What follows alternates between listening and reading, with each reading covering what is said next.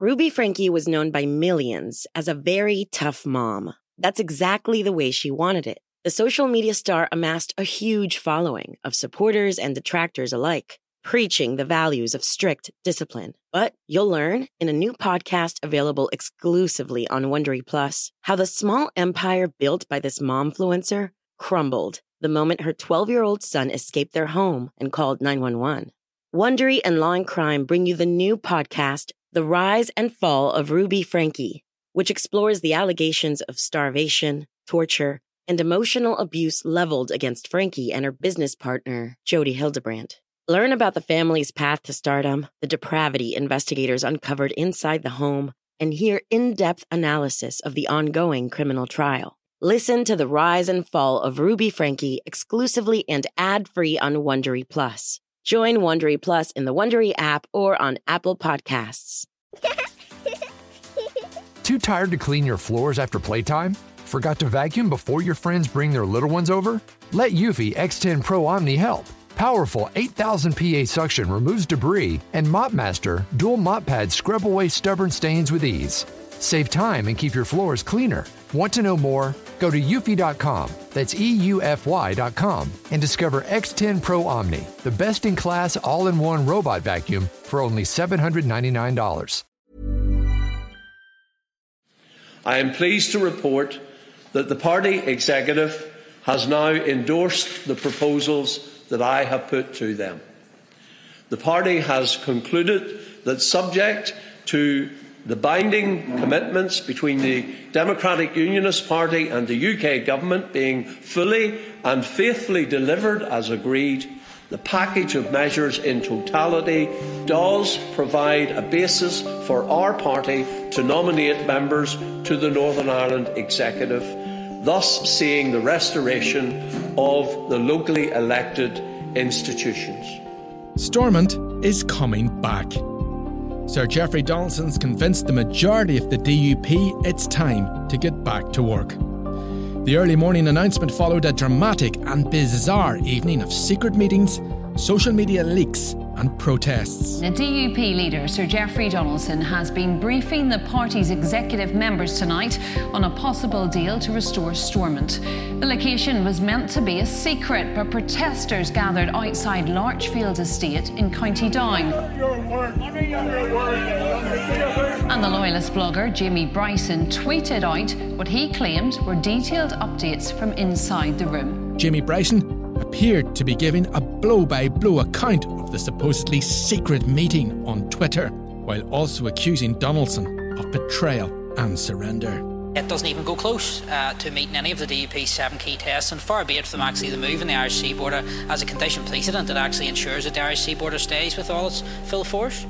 But Sir Jeffrey says he's been given a decisive mandate to restore power sharing. Significant further advances have been achieved, and the details of the new package will be published by the UK government in due course. So, is it brave leadership or a climb down on Jeffrey Donaldson's part? Who's Jamie Bryson's mole? And could they actually have been wearing a wire?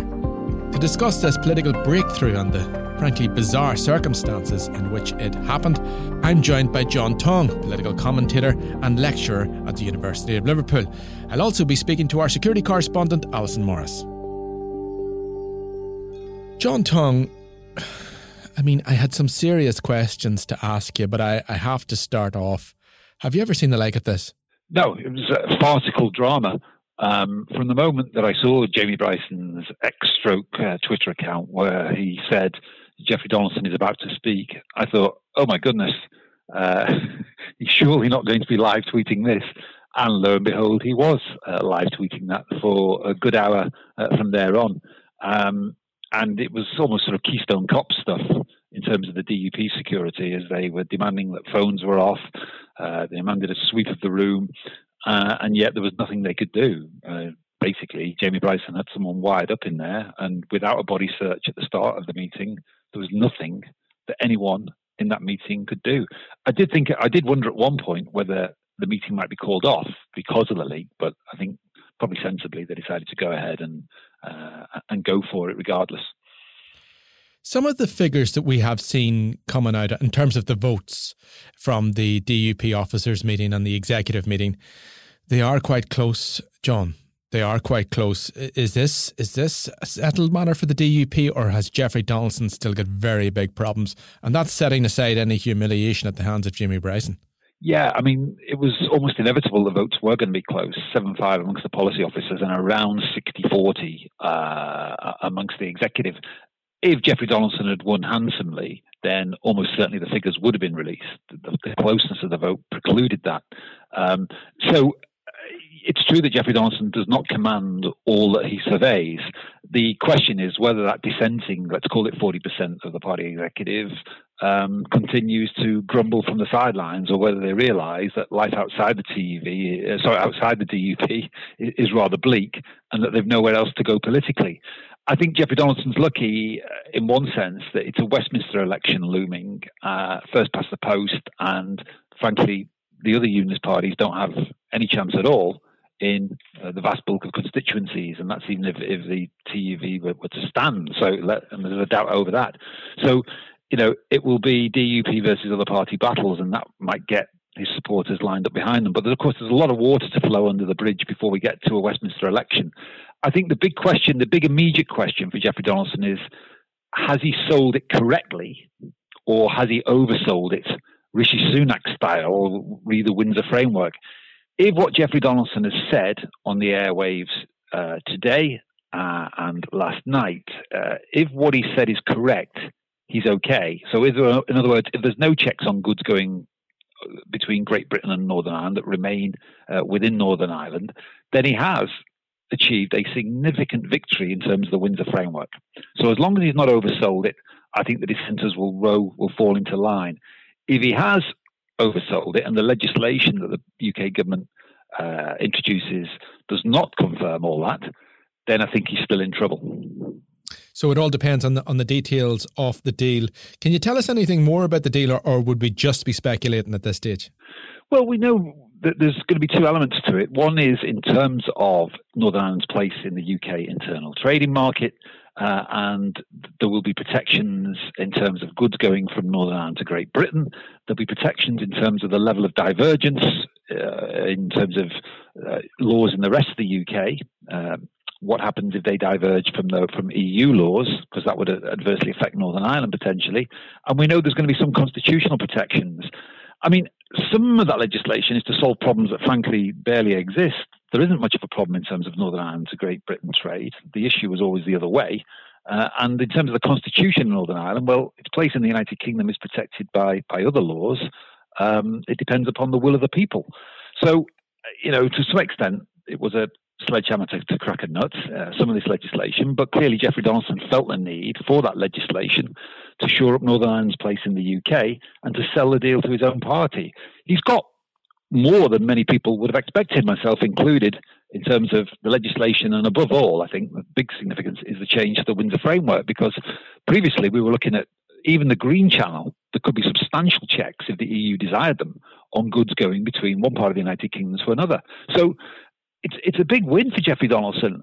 The problem is that not everyone sees things as a victory uh, within unionism sometimes. The Good Friday Agreement was opposed by a very, very substantial minority of unionists, including Jeffrey Donaldson, who didn't see it as a victory.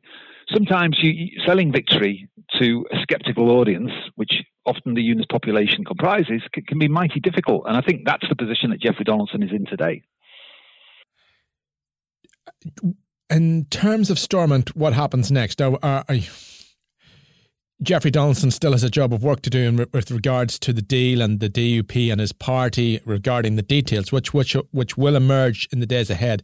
But we do expect to see Stormont back. There's no doubt about that. Yeah, Stormont is coming back. I'm pretty sure uh, the legislation has to be tabled and passed, according to Jeffrey Donaldson. That can be done pretty quickly because the Labour Party is not going to make trouble at Westminster. The legislation will sail through at Westminster. Uh, so it's a question really of internal party management within the DUP for Jeffrey Donaldson. There'll be plenty of DUP MLAs who'll be quietly pretty pleased at the restoration of their £55,000 a year salary, uh, and they'll be very glad to be back uh, within Stormont not everyone will take take that view, but it's a question now of, of, of party management and you know, making sure you haven't oversold the deal. Also, then the DUP's got a difficult decision about choosing portfolios. Of course, Sinn Féin has first pick in terms of ministries. Uh, I don't see all the parties rushing to take the health ministry, uh, given the, the real difficulty uh, uh confronting the NHS at the moment. But ultimately, you know, it's almost back to normal business. The problem, of course, is that normal business for Stormont uh, isn't good. 70% of the last seven years, uh, Stormont has been down. the executive has been down so you know, going back to normal and imagining that everyone's going to live happily ever after is for the birds. But we're now looking at a situation where the DUP will be back arguing with Sinn Féin rather than arguing with fellow unionists. That's the scenario that, that is just around the corner, unless something goes horribly wrong over the next few days. Jon Tonge, thank you very much. Allison, if I can bring you in at this point, Stormont's coming back. I have to admit it, I had begun to believe it wouldn't. Are you surprised that it's coming back? There was a time when I thought this is finished, you know, Páirseanna is done and we need to look at a plan B. But over the past week or so, maybe two weeks, you could see the choreography was starting to kick in, was starting to take place. So let's think about last week and Jeffrey Donaldson standing up and making, you know, the speech of a lifetime in the Commons, you know, attacking all of those who um, he had, had claimed that he was about to sell out. He talked about how he'd been in the UDR. You know, that was his, you know, I was I was a hard line when you boys were in nappies type speech, you know, when he really gave it some. And you could see then he was trying to assert himself back as being the, you know, the one true leader of the majority unionist party. We could see that he was trying to really assert himself, and we know that the deal was in the really final stages because the NIO were, were telling people that the details of that deal weren't being leaked out in the way that we have seen in previous negotiations. It was being kept very in house. But we could see that Jeffrey Donaldson was working up to this meeting. Now, he then claimed it wasn't a secret meeting, it was a private meeting. Is there a difference? I'm not really sure. And the location of that meeting, we know that there was an email sent out to executive members, about 130 members of the DUP party executive. It was sent out to them um, at the, the weekend, and literally within minutes of it hitting their inboxes, it was leaked on onto Twitter.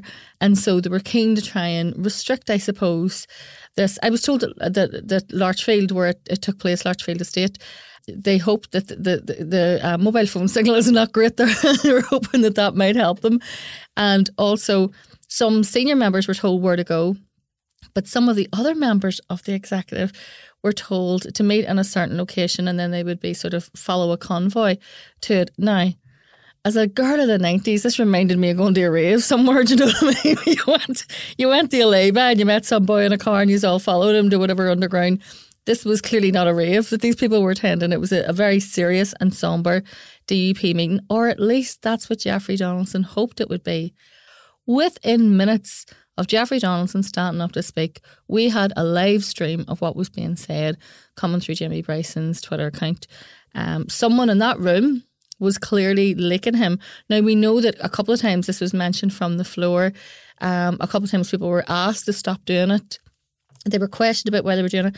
People's phones were looked at and they were checked. I think there was someone sweeping around the room to see if they could see anyone using their phone and sending messages. The DUP are now saying, oh, we think that someone was wearing a wire and transmitting this back. I just think this is all a little bit elaborate. I think that more likely what's happened is that someone has had a second phone with them and had it on a call in a pocket or something like that. And then that's been getting transmitted back. And it was, you know, a blow by blow account. It was clearly very embarrassing for Jeffrey Donaldson because it shows not just the lack of discipline within his party is astounding. I mean, can you imagine something like that happening at a Sinn Féin private meeting, even an Alliance Party private meeting? If people are told in a meeting, put your phone away, this is private, this is for party members only. And the next thing you know, there's a blow by blow from one of your party leaders, sort of biggest detractors. You know, that one of the people who is obviously challenging all aspects of this deal. It wasn't, you know, a great moment for Jeffrey Johnson, but he did pull it back, albeit very late on in the evening. I, I, think I think a secret meeting is a bad idea if you're in a party with such a culture of, of leakage as, as the DUP has in, in, in, in recent years. I mean that in a I just say the, the word leakage is just horrendous. It's a horrible word, but they do leak like a rusty boat. I mean, they're just, they've always been known to be a party that leaks anyway. I mean, this is nothing new, but the sheer level of the leaking over the past few weeks has been astounding. And we know that the leaking is coming from not junior members of the party, but really, really senior members. But Jon Tonge has said, and he's right, there's people in the DUP who would be happier being members of the TUV. They align politically in every single walk of life with Jim Allister, but they know they'd never get never get elected as a member of the TUV. So they stay in the DUP, albeit holding those views. And those people, I think, you know, are constantly on Jeffrey Donaldson's shoulder. He's seen as the more moderate wing of the DUP. But from a party leader point of view, I do think that it was embarrassing from him, that he's hurt, I think he's hurt by it. I think that he's hurt the fact that people could be so disloyal within the party base because it is quite a, a small group of people. We do understand whoever this is has to be, due to the nature of the leaks, yeah. due to the nature of things, that it must be someone senior in the party or some people senior in the party. That is very bizarre. We don't know who that was. We don't know who it was that um, either wore a wire, carried a phone, or whatever they were doing. But what we do know is we know who the people who are opposed to a compromise deal are. Well, we know who they are because they, they say it publicly. It's no big secret. We know Sammy Wilson isn't a big favour of compromise. He wanted the hardest of hard Brexit. He is the person that was seen, you know, sitting um, in one of the, the Commons restaurants with, with Arron Banks, you know, the bad boys of Brexit. He is one of the hardliners. We know that Nigel Dodds, now in the House of Lords, he is one of the hardliners. I am told by DUP sources his wife is more hardline even than he is. Diane Dodds, the former minister they are against any what they would see as a compromise on the specifically the union and the aspect of EU law. Carla Lockhart comes from a very hardline unionist constituency. It's very difficult for someone like her to do something that would then she would be accused maybe of, you know, this is a sellout, this is too a compromise too far. You know, I always say during the during the Drumcree um, anniversary last year, I went down to report on that Orange March there, and I suppose I mean, I come from a nationalist community. I suppose it doesn't really enter into my head a lot of times. But Carla Lockhart arrived, um, and there was hundreds of orange men, and she she arrived, and she might as well have been, you know, a celebrity showing up.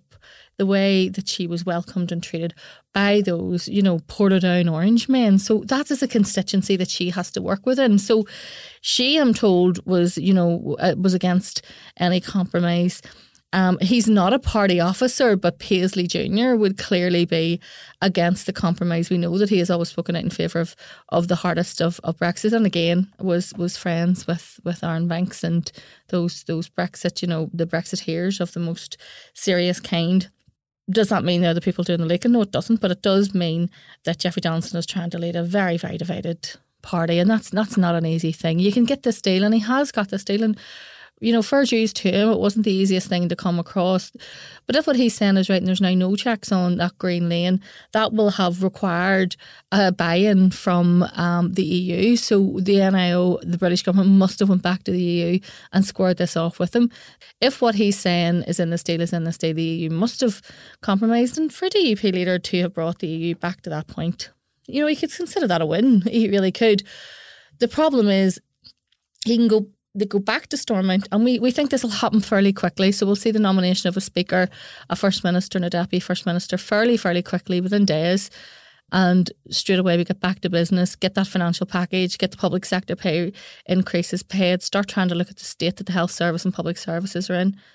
That doesn't take away from the fact that here is a man trying to lead a very, very, very divided party. Two DUPs, if you, if you like no matter what has happened, and you know, he will take credit for this deal, his leadership was damaged by all of this. I mean, it has so, to so, be. So you think he's weaker?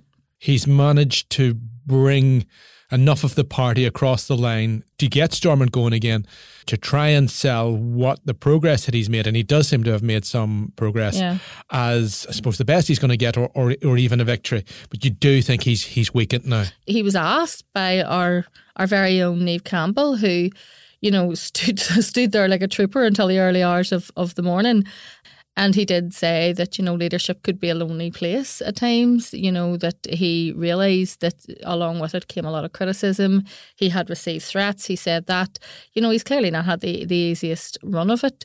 Political parties face battles with rival politicians, rival political parties the, the problems that Jeffrey Donaldson faces are internal.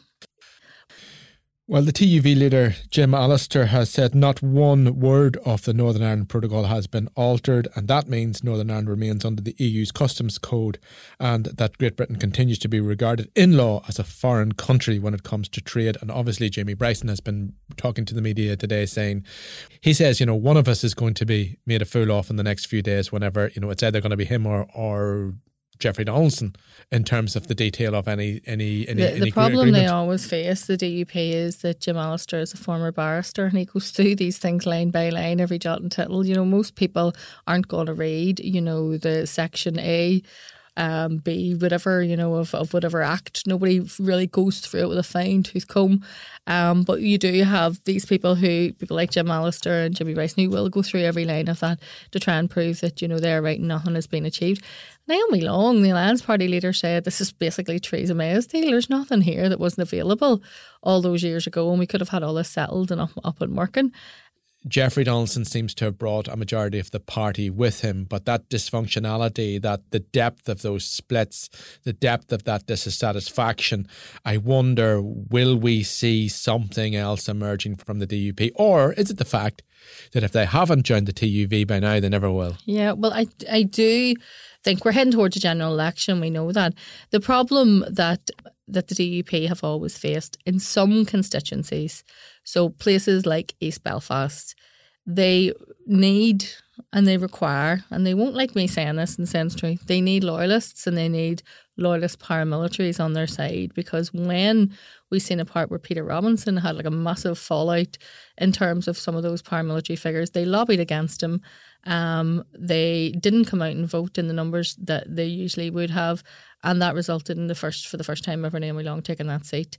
Albeit the next election, what do we have? A social investment fund, loads of money being pumped into community groups that had links to paramilitary and ex prisoners. You know, that keeping people sweet in terms of, of what they have to do. They do need those working class loyalist votes in those constituencies. What could happen is you could see more either TUV or independent unionist candidates being running those and those sort of anti protocol deal ticket. And that would be the ultimate test because I, I do think it would, you know, you're not going to see a vast amount of any of those people getting elected, but it does something which is, you know, even more dangerous, I suppose, to the union and unionism is it splits their vote all over the show. It could be dangerous in that way.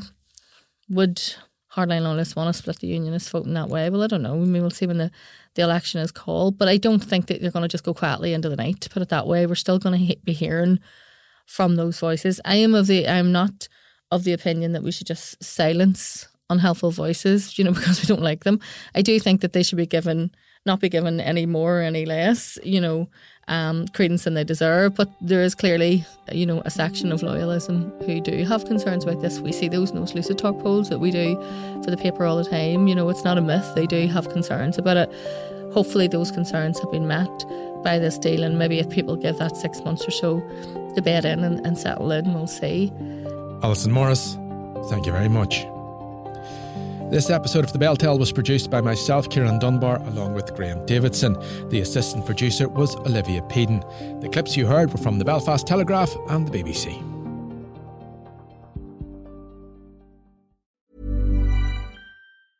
Ruby Franke was known by millions as a very tough mom. That's exactly the way she wanted it. The social media star amassed a huge following of supporters and detractors alike preaching the values of strict discipline. But you'll learn in a new podcast available exclusively on Wondery Plus how the small empire built by this momfluencer crumbled the moment her 12 year old son escaped their home and called 911.